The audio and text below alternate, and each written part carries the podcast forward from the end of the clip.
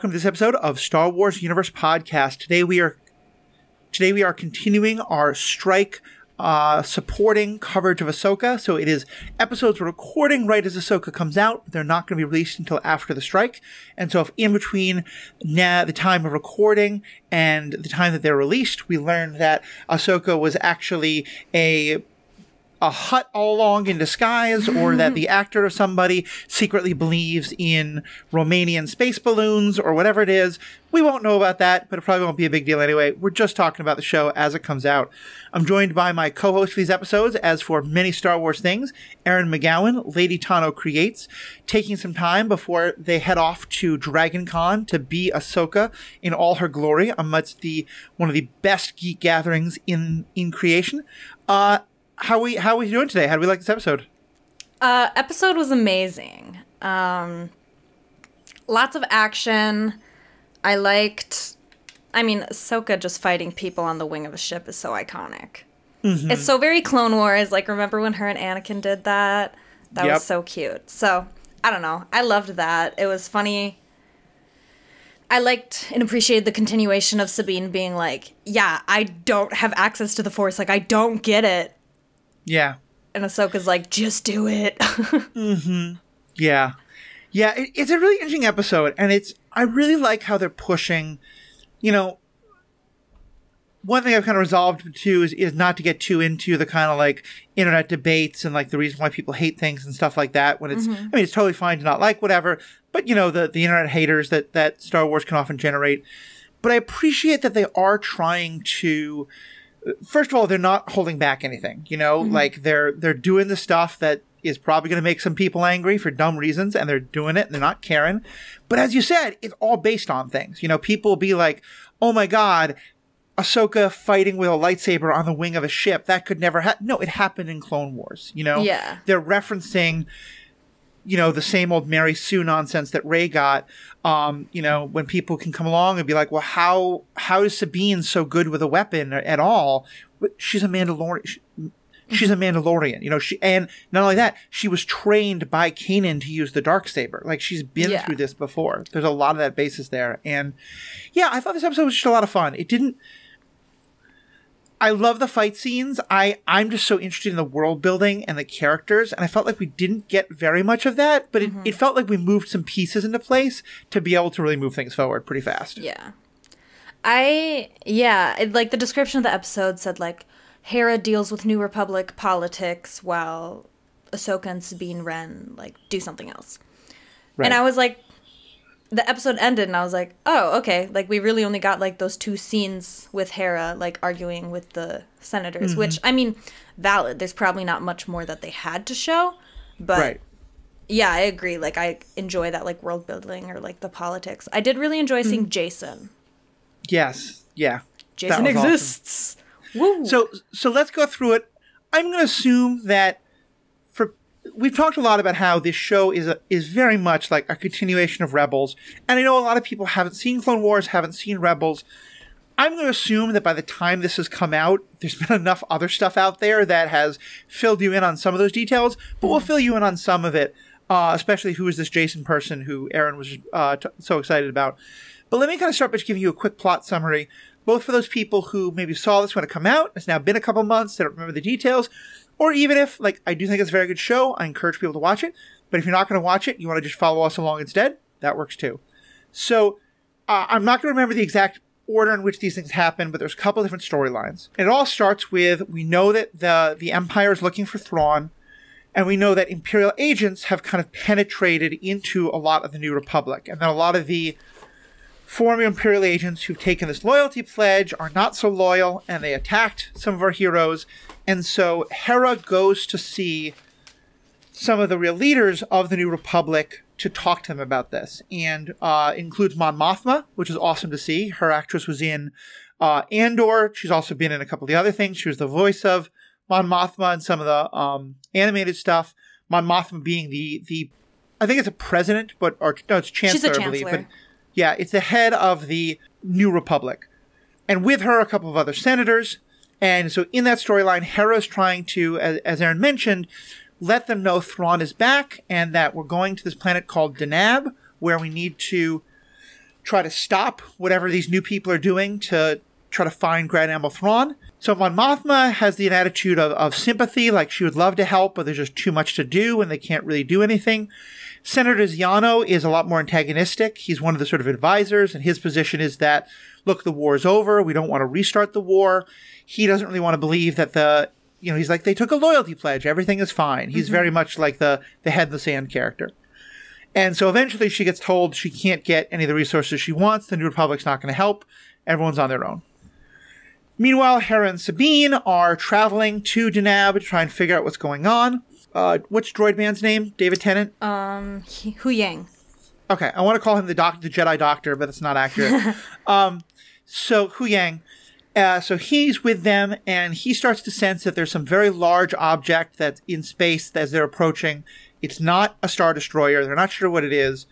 They're attacked by these fighter craft. There's two groups of three, one of which is led by Shin, Shin, who's a kind of blonde, not Sith, but the apprentice to Baylan, and then the other is by the Inquisitor. Um, and there's a great space battle uh, as they're attempting to shoot down the Ghost. Uh, Seymour the Ghost in action was just fantastic for those who remember it from Rebels. Uh, Sabine works in the the tail gunner, and at first, like her and Ahsoka are kind of like working across purposes, but eventually they figure out how to work well together. They almost win the fight. Shin damages the ship, but not enough, and Morgan kind of gets on her about that. Uh, they fly closer. They realize that it is the huge hyperspace ring we saw being constructed. There's more fighting as as you mentioned. Ahsoka goes out on the wing of the ship while Sabine is piloting it. She does some great lightsaber stuff and uh, destroys a bunch more of the ships. Uh, Shin then is mad at Morgan because even Morgan is not able to destroy her with the lasers of the uh, cannons. But they do wind up still having the ship, the Ghost, damaged enough that they crash on the planet of Denab. And in the final scenes, we see Baylan talking to these uh, I, I think they might be purge troopers. I'm not sure exactly what. They're kind of like alien. Uh, they might be droids. They might be people, but they speak an alien language we haven't really heard much before. Uh, and he's ordering them to go hunt down uh, the two people who crashed and kill them so that the plans can proceed. Oh, and we also learned that the hyperspace ring is it's it's basically if you remember in the Clone Wars movies, particularly in Attack of the Clones, Obi Wan like flies his little kind of fighter ship into this big ring, and then the ring is what transports him through hyperspace. I think Dooku has something similar. Uh, it's a ring like that, but on a gigantic scale that no one's seen before, and that the, the in theory it should be able to, as the Jedi did once eons ago, transports people not only through the galaxy but to another galaxy through hyperspace. Um, and I think that's the oh, and the other other last big detail is that while we are in the middle of this spice fight, uh, part of how the ghost gets away is by flying through the Purrgil, the space whales, who are presented in a really kind of like epic, majestic way that we'll discuss. But they are the the the Purrgil or, or the space whales, and uh, for those who didn't see it, it's been referenced that uh, the reason why Ezra and Thrawn have both disappeared is that they were basically taken away by these space whales at the end of uh, Re- the last episode of Rebels. That's what these creatures are. So, yeah, what's the, that's my summary. What did I miss? I think you got most of it. I mean, we already talked Okay. about Jacen, the Purrgil. Uh, oh, Jacen. So yeah, quick mention. We see Jacen towards the end. Jacen is a small child. He's got green hair, and he looks. He doesn't have um, Leku, but his skin coloring is kind of similar, a little bit similar to um, Hera's, but not really. And if you've seen Rebels, you know he's the child of Hera and Kanan, who was her lover, who was they're kind of they. I don't think they ever officially got married that we saw on screen, but they Yeah. were they were life partners for sure. And he was the Jedi who was training Ezra. Yeah. And he did get a little mention in this episode. Um, if Yes. you caught it, yeah, because Hera was talking about Thrawn is like an intense adversary. Like we need to pay attention to this. Like it's not something to be ignored. Like he's not like other Imperial admirals. You know, he's killed people that I consider family. Yeah, yeah. Now, so not mentioned by name, but definitely mentioned in an important way. Um, okay, so let's talk about the stories uh, one by one. So first of all, what do you think of Hera and the, the kind of insight into what's happening in the New Republic? Yeah, I mean, it just felt like typical. Yeah, Like yeah. I the rebels asking the larger people for help, or like rebels quote quote or you know like the small squadron it not being provided whether we're talking about rogue one whether we're talking about countless episodes of clone wars or rebels where they ask for backup and it's not given Hmm. Yeah, I, I kind of agree with that. I like it was great seeing Mon Mothma on screen, but I think that that that scene and that plot line was probably the thing that most dis- disappointed me about the episode because it mm-hmm. just felt very felt very repeated, and I felt like we didn't really get more of the reason why. You know, like often as you said, it's presented as like, well, eh, you know, An- from Anakin's perspective, there's no reason to do this, but if we know the whole picture, maybe we can understand. In this, Senator Xiono especially just seems like a cardboard cutout of he's got his head in the sand and he doesn't mm-hmm. know what's going on, and so our heroes have to struggle on. And yeah like we've seen enough in Mandalorian to understand that the New Republic's resources are really stretched thin and people aren't happy with the decisions they're making. I I, I get why they didn't want to do much of that yeah because to people who aren't like me, the politics is not the thing that they're super excited for. Mm-hmm. But I think I kind of wish they either had gone a little further and made it more of a relevant, interesting, like a plot line that made sense, or it had just been like Hera just says to them, like, I talked to the, the council and they said no. You know, and they just didn't give us the scene. Which I mean, maybe they'll come back around to it. Maybe that's Senator Xiono, you said. Maybe he's like an important character later on, and they needed to introduce him in some way as a head in the sand type uh, Yeah. trope. But yeah, I agree. It wasn't. I don't know. It was just Yeah. like okay, cool, I guess. But That yeah, it that. definitely didn't stick out to me as far as in the episode. I mean, certainly him being that head in the sand, like, I think it's certainly plausible that he is actually an Imperial agent in some way. Totally. um, which would be a little disappointing because I kind of I prefer the story of the government that's trying to do its best, but it's just having real problems. But that would also help explain the kind of cartoonish level of of you Yeah. know idiocy from him. So Yeah. But you did make a good point about like the Mandoverse, kind of how mm-hmm. if you've been watching along the other shows, even like Book of Boba Fett, like you know the New Republic really ain't you know crap. Like it really Yeah. is doing maybe its best, but it's really not effective. And so yeah, I guess there wasn't a huge need to like be overbearing and clarify that more other than it's just like okay here are the people you know as you can see like there's a real council there's senators and they're trying but as you can also see they don't have resources to do much yeah, yeah, I think it's very true. Very true. yeah Uh, all right, let's talk about uh, some of the more fun uh, parts of the show. So, something I didn't even mention, but we do get to continue Sabine's training as a Jedi, or at least as a Force user. Uh, and uh, it's not going the best. Uh, how'd you think about how it was? Uh, what we got in that that storyline this episode? Yeah i mean it just felt realistic right? Like she hasn't practiced anything with lightsabers in a long time. They do the classic you know cover your eyes try to fight your adversary. Yeah, doesn't work well. It, it's pretty much the it, it's it's not exactly the same, but it looks very much like the helmet that uh, Obi Wan has Luke put on in the first movie. Totally. Hope. yeah it's very similar. Um but yeah i would say i i appreciated those scenes because even though it's like it didn't seem like much was done like here's a few things she tried didn't work. But it mm-hmm. was a good like clarification of where like ahsoka and sabine are at with one another. Yeah, like yeah sabine's frustrated she doesn't feel like she's doing well but she does take a moment to clarify and say like i'm gonna do my best or like i'm Yeah. gonna give this my best try yeah, and I feel like Ahsoka like recognizes that and is like, yeah, maybe the training's not going as well as we wanted, as Huyang points out. Mm-hmm. But like, yeah, if I give her space, she's determined enough. Like she's a Mandalorian, she's stubborn. yeah. She's gonna Very figure it so. out. Yeah, Huyang is um very like C three PO would often state really terrible things, but at least have some sympathy. He's just like, well, it, it's just the truth. The, the Yeah. truth is, she's worse than any candidate that I've ever Any seen battle on ever. Yeah, It was funny. definitely, definitely. Uh, so yeah, so then we get uh the space battle and all of that, which, as you said, uh, talk a little bit more about what what it meant to you seeing Ahsoka like fighting fighting with a lightsaber out on that ship wing. Ugh, it was just so cool. I will take this moment to say I didn't mention it last week, but her Leku are incredible. They're beautiful. The fact Yeah. that they listened to the feedback from the Mandalorian and extended the Leku, like even just those few inches. Of course, they're not as long as they were in Rebels, but like I've mentioned before on this podcast, as far as Togruta anatomy goes, depending on the stress and level of like trauma in your life, your leku can shrink with age. Right. So like that's very plausible to me. But it's not just those stubby little the way she looked in season 1 of the Clone Wars cuz I really hated those leku. Um so I'm very happy that they gave her a better set for this show. Well, and I want to ask because you now are, we know you're a cosplayer. We've done a whole episode with you on that.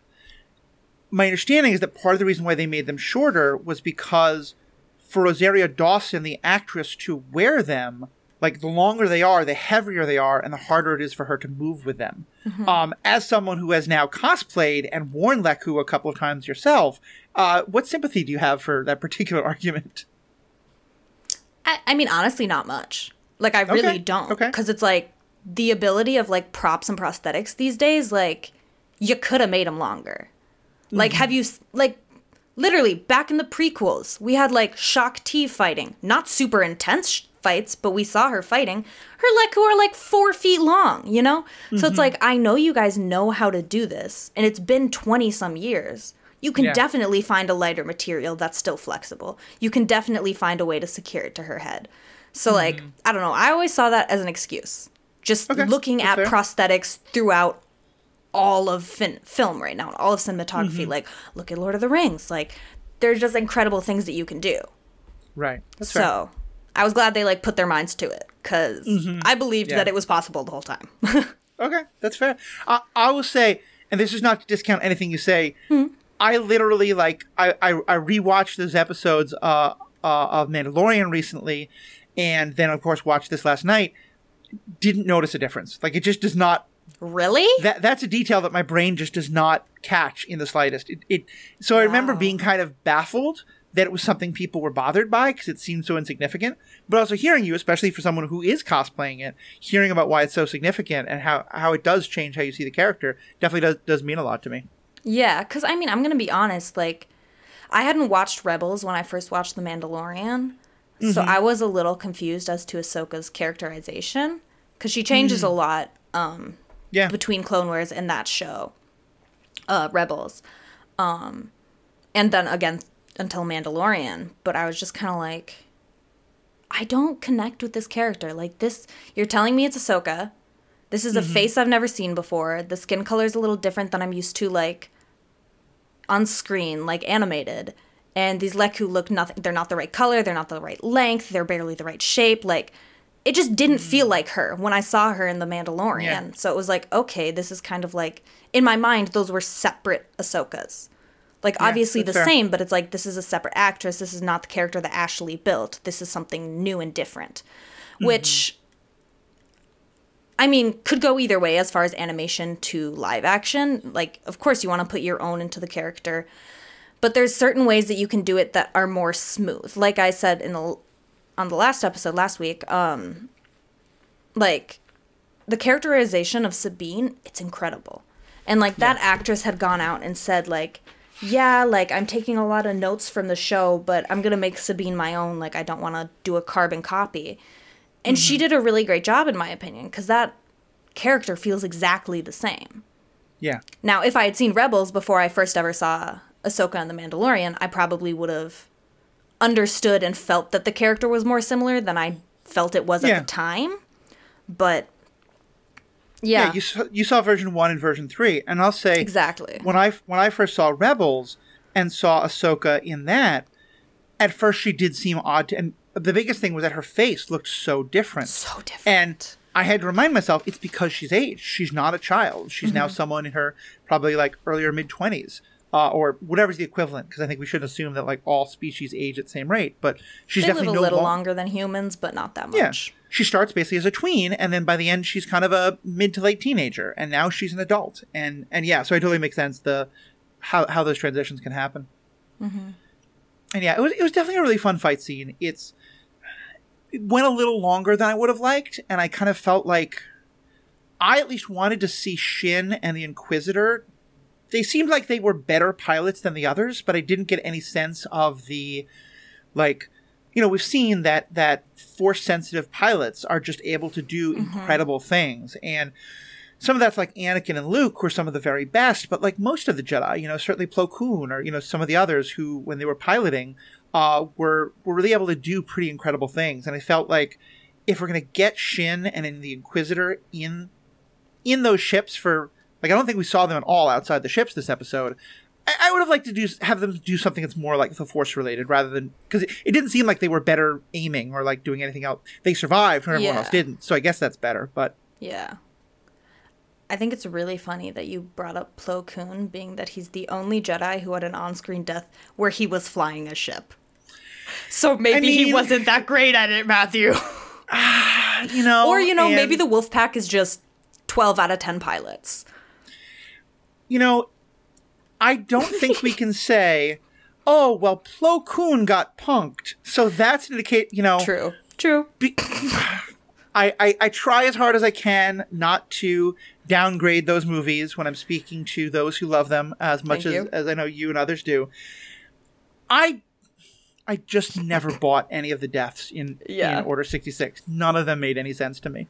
Um, but putting that aside, um, yeah, I just make yeah because again, Plo Koon, we saw him like use the Force while piloting.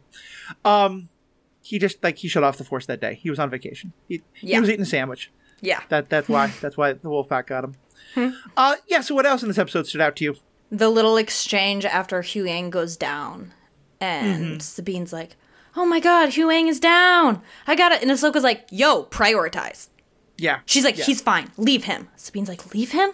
Leave him, Sabine. I need you to prioritize right now. Fix the ship. Like, I'm Mm-hmm. going outside. yeah, And Sabine's like, wait, where are you going?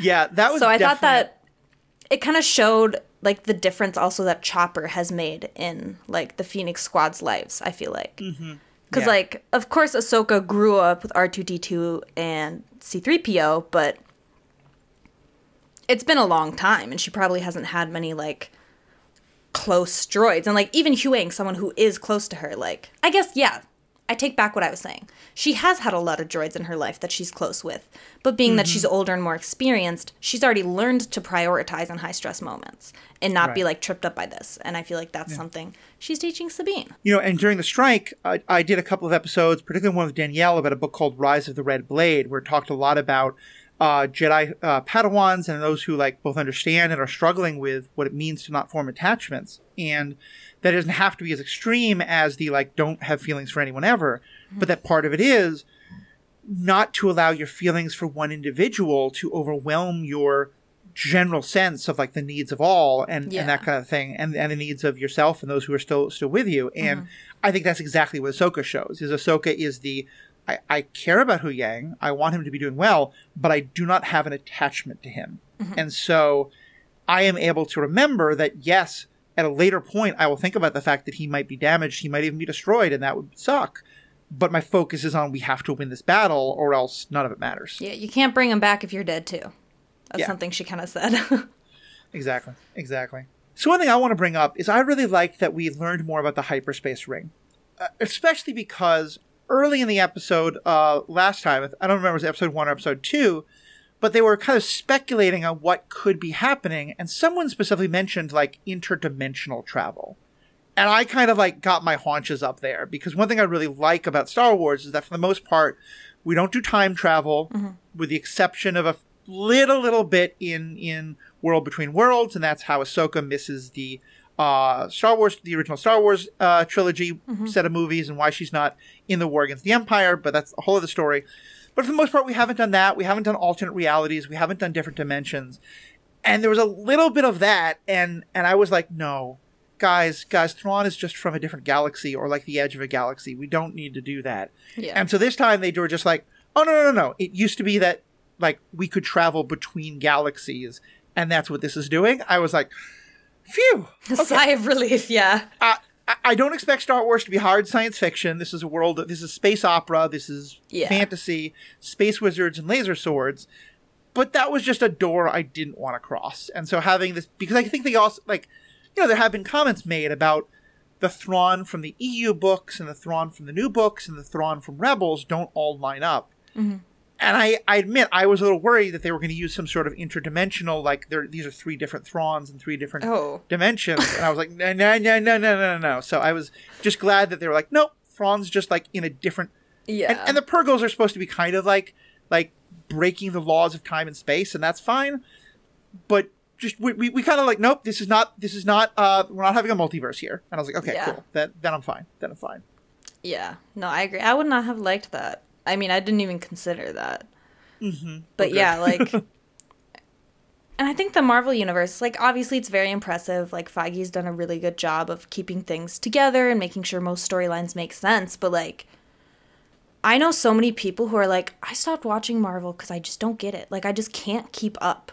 I have to watch every single movie, and there's all these things about, like, Earth version 2.0 and blah, blah, blah. And I'm like, honestly, these are valid arguments. Like, I'm still enough of a fan that I do watch it and it all makes sense to me. But yeah, like when you bring in other dimensions or alternate universes or time travel, it makes it kind of can cheapen things as far as like Yeah. specifically deaths. Yep, You know, very much so. There's Very all these so. Mm-hmm. fake deaths, which just kind of like sucks and is something I would not want to see in Star Wars because Oh, I yeah. feel like the deaths in Star Wars and the impact it has on our characters is some of the most important pieces Yeah. of it. Like I was thinking about it more and realized that I don't know if they they always intended this or if they kind of realized what the problem would be because a lot of times Disney do does drop more than one episode of a show the same night. Mm-hmm. I think if like the first night we had Ahsoka had ended with Sabine getting stabbed in the like it killed Qui Gon but it doesn't Yep. kill anybody else kind of way, and then we waited a week and there was a week of thinking she might be dead, I might not have kept watching. Like I would be so angry at the like, Yeah. Are you trying to tell us she died or not? Yeah. and and yeah so I, I agree with you like for the most part star wars has really respected death they're doing much better about that um Speaking of, I had a crazy conversation with my coworker this morning. oh yeah I just went in to get adjusted. I work at a chiropractor. And he was like, one of the doctors was like, Oh, have you seen the new Ahsoka show? I was like, Of course. I record on it weekly. Like, it's so great. He's like, Yeah, I watched the first episode last night. And I go, Just the first episode? He's like, Yeah. I was like, oh boy What's wrong with you? He's like, What do you mean? He's like, I didn't have time to watch the second one. I like to go to bed by 9:30. I was like, So you just sat there with that cliffhanger? Like you just let it sit? He was like, What cliffhanger? I was like, Bro, you are clearly a casual fan.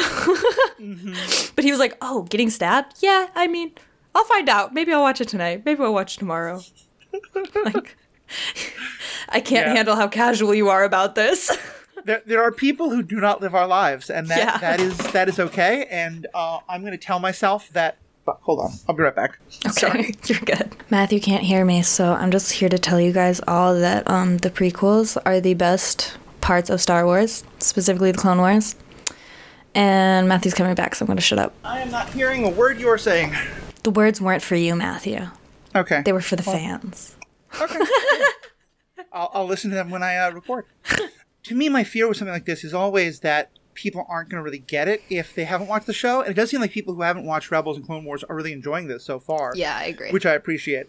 Um, I have had a number of people be very like, wait, why wasn't Ahsoka fighting during the, the, the the you know Star Wars original movies, like during the the Galactic Civil War, and Yep. I've had to be like, okay, it's this thing called the World Between Worlds, and honestly, like, it's a little annoying to be explaining it all the time, but I kind of get why they have it. It's such a complex, esoteric thing yeah. that was clearly done to be like, why do you have this great character named Ahsoka who didn't fight in the the wars? But yeah, it's better. I think that we're kind of leaving it out. Yeah. Uh, last big thing, actually, I wanted to ask you about, and we have some listener feedback to talk about, is uh, what do you think of the Purrgils? Great. Yeah, They definitely look different than I remember them in Rebels. That being said, I've only seen the last season of Rebels once because it hurt me so deeply and so horribly that I wasn't willing to watch it again. that's very fair. Um, But yeah, they looked a little different, but overall, cool. Yeah, Appreciated I- them. Loved seeing them. I loved that we addressed the emotional impact it had on Sabine Mhm. yeah, because she hasn't seen them since Ezra and Thrawn disappeared. Very much so. And I, I, I think that was really powerful to me. I think in the show, I mean, there's an extent to which when you say that the major plot point of the, the show finale is space whales, it's a little bit like eye rolly. And they they set it up well throughout the whole season. And I think they don't like I mean, I was, they're all cartoonish uh, by definition. It's animation, but I think we can still use that as like they did always look a little bit like silly isn't quite the right word, but something like that. Somewhat majestic, but also somewhat like ridiculous. But that was part of the awesomeness is that Ezra just has this great connection with with with animal life and semi sentient and even fully sentient uh, other beings. And I always worried how would that translate to live action. And I felt like they made a conscious choice to make them seem much more majestic and otherworldly and like ethereal almost. Yeah. And so I think they were darker. I think we didn't see their faces as much or really at all, I think. Um, except for a brief moment or two. And I it, it gave a very different emotional tenor, but I felt like it really worked. Like they felt like this like we are now in a world beyond what any of our characters understand that I really Yeah. liked. Yeah, I agree. Also, just on the Purrgil, um, I I've been thinking about this and I'm trying to remember what they're called. But um, when I saw the Purrgil in Rebels, I was like, aren't these kind of very similar to the Neebray? If you remember, the Neebray are basically space manta rays that mm-hmm. eat toxic waste. And they're in Yes. like a few episodes of the Clone Wars where like Anakin has to take his squad through this really dangerous shortcut and you go through a herd of these like mm-hmm. Neebrays and if they touch you, they're electric so your ship goes down and all these things. So like when I first saw the Purrgil, I was like, isn't this the same thing? But now mm-hmm. obviously they've explained it more and the things are definitely different, but I just I still think it's funny. I'm like so space is basically the ocean? Yeah. Like do we have space octopods? Like space seahorses? Like yeah, I think I think to some extent, especially space, but but with these at least hyperspace, especially. Yes, And, yeah, true. Like this has never really been explained on screen because it's esoteric as hell, and I think it would be even more boring. Like there are science nerds who are the way I'm polit- political nerds who want to see this stuff the way I want to see the politics, probably to most of us. But it has been explained more in the books that hyperspace isn't about going faster. It's more, I mean, it is, but it's more about going into a kind of like I guess here it is a little bit of a different dimension, but it's a like uh, a a kind of like network of pathways that that take you from different points in space time to different ti- mm-hmm. points in space time. It's like shortcuts. Yeah, shortcuts, and that it is kind of an other dimension or other world that theoretically nothing can live in, but the Purrgil did live in. They can come into our own wor- into regular space, but they definitely live primarily in hyperspace in a way I don't Yeah. think the the Neebray did. But yeah, definitely the, the they're these space man, these space fish that that are Yeah. out there. So it's kind of crazy. Yeah. Also, love the little detail we learned that not only is Jacen alive and well and uh, a healthy little toddler, uh, or like, you know, looks like he's like five or six by now, uh, but he is being raised primarily by his best friend in the world, the person you definitely want to be influencing a young child who might have force powers, Love it. Chopper, the war criminal. and I should Ah, say for those for those who don't quite get why we call Chopper the war criminal, I'm not sure how. E- I think I think it might have actually been said in the subtitles. I'm not sure. Um, uh, but part of the conversation that Hera had with him in those first episodes, they were they had the thing attached to their ship and they were flying, and Hera was saying like they can't drop it yet because they're over a bunch of civilians, and he basically indicates slash says why is that a problem.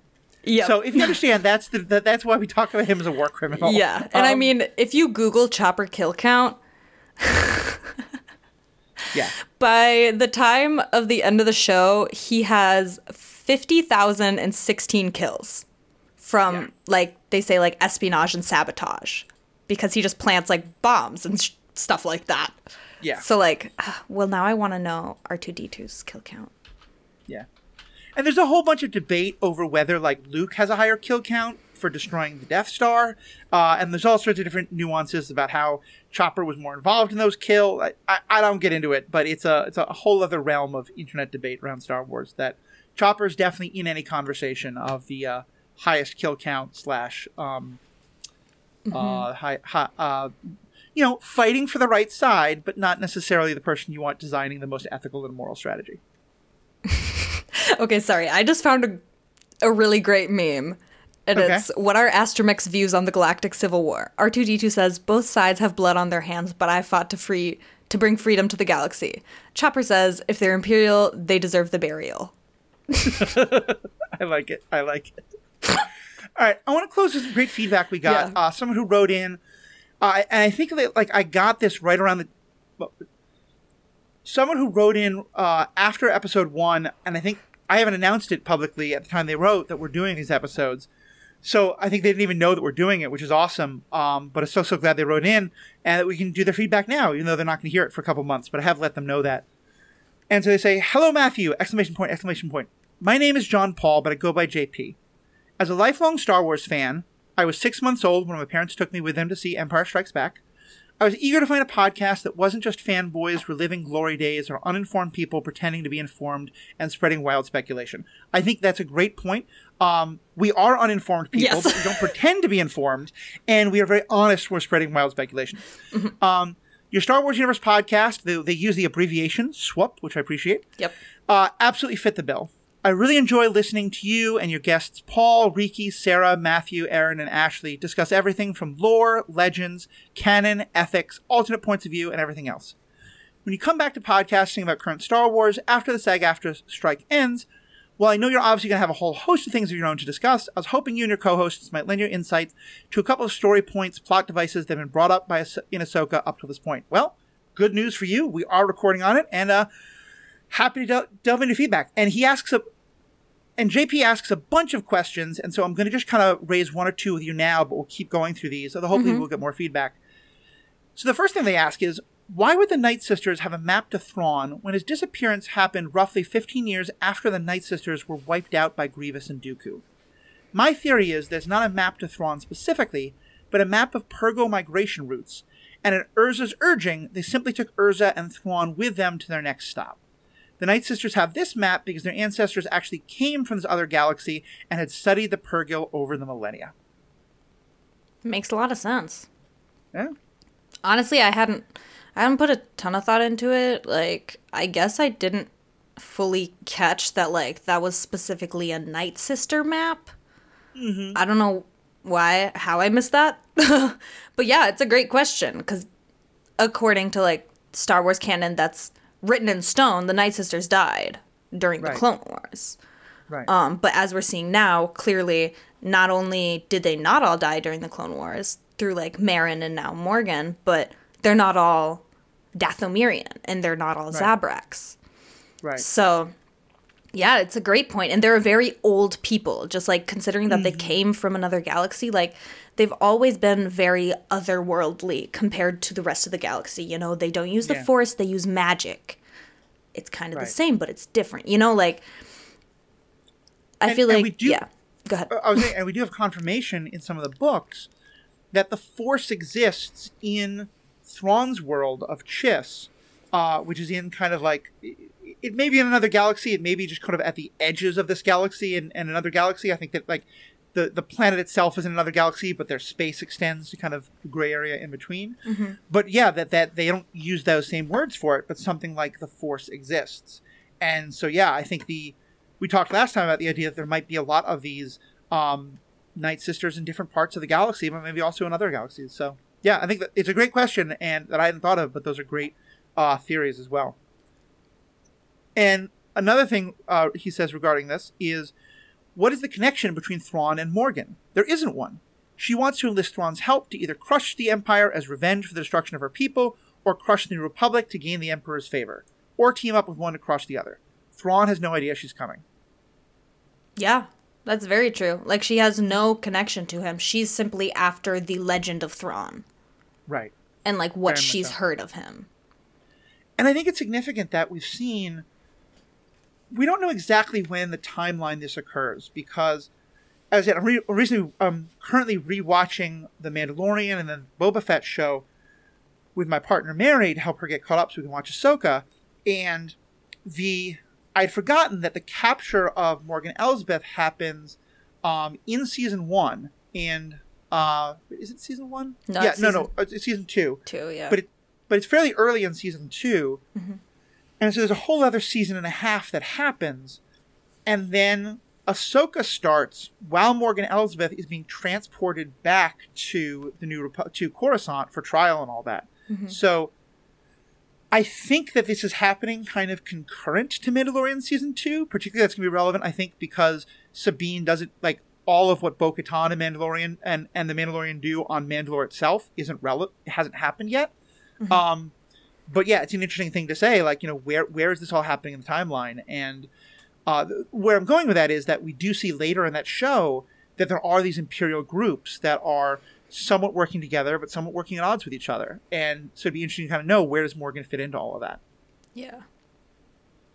Yeah, So- that will be a discovery. Her character is just an enigma to me. I'm like, I don't really know what you want. Like when I was watching season two of The Mandalorian, I was like, I don't understand why you're a bad guy. Like I don't really understand what you're doing.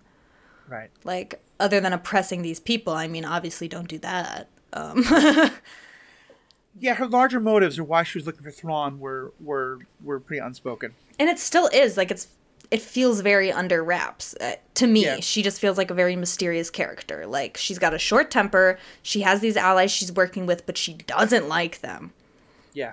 and she just wants so. Thrawn probably for like power but who knows Yeah. maybe it's like Reva and Obi-Wan maybe Thrawn did something bad to her Yeah. maybe she's Could trying be. to track him down for her own like reasons her own revenge Could be. Could be. Yeah, great. So great questions, JP. Thank you so much. Uh, normally at this point I'd say please keep sending us feedback about the show, but it's over now. But um, you know, but also just for all of our listeners hearing it now, this is why like we love your feedback. Love to send it in. So uh, let's start wrapping up the show now.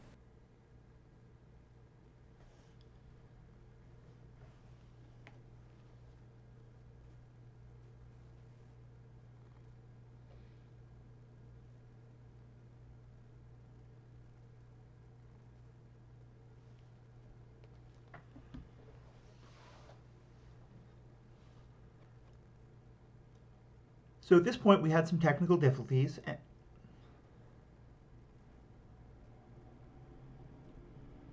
So at this point, we had some technical difficulties, and the end of the show did not uh, get recorded. But let me just do the quick wrap up here. Erin, you can find as Lady Tano Creates. She makes incredible content on TikTok, on Twitter, on Instagram. I, of course, am the Ethical Panda, and this is the Star Wars Universe podcast. And at theethicalpanda.com, as well as in the show notes, you can find all the ways to contact us. Would love your feedback. If you're hearing this and um, you know you've seen all of Ahsoka and you want to make comments on it or just this episode, send it in, and we'll definitely be doing an Ahsoka feedback episode. Theethicalpanda.com or all the contact in the show notes. And most importantly, please think about becoming a member of the Ethical Panda podcasts. For only five dollars a month, you get free con- free access to the ad-free versions of both this and the ethic and the superhero ethics podcast. Uh, often, not this episode, but often you're going to get member bonus content at the end of episodes, and it's just a great way to help support the podcast. So please think about becoming a member. Please let us know what you think. Send us all the feedback, and have a great day.